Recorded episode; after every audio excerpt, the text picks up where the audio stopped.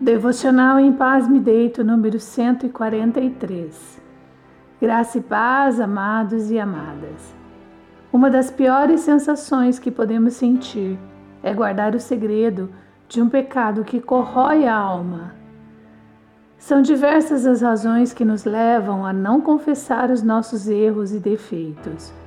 Vergonha, orgulho, medo e muitos outros.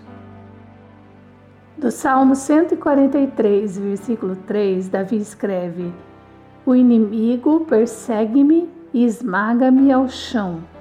Ele me faz morar nas trevas como os que há muito morreram."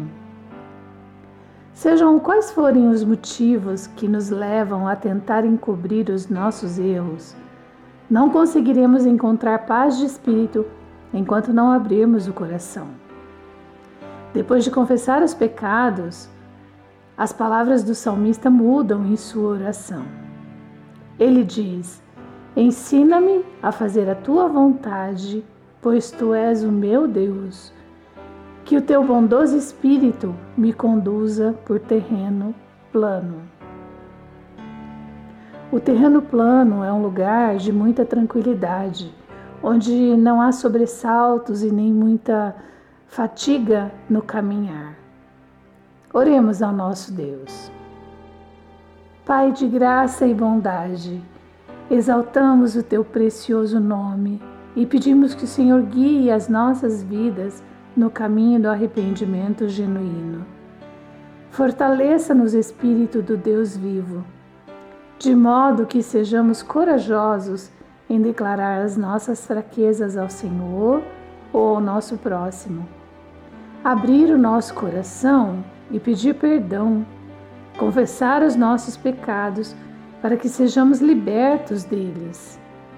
Como Davi, pedimos hoje: Pai, vivifica-nos por amor do teu nome, por amor da tua justiça, tira a tribulação da nossa alma. Querido Deus, somos tentados dia e noite pelo inimigo de nossas almas. Contudo, entendemos que cabe a nós resistir às tentações.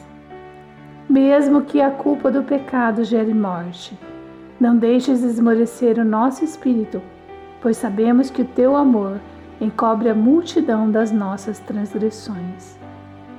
O Senhor é o único que tem direito sobre as nossas vidas. Não temos outro dono senão a ti. E é nessa fé de que tens compaixão e amor por nossas almas que clamamos: perdoa-nos, renova-nos, vivifica-nos.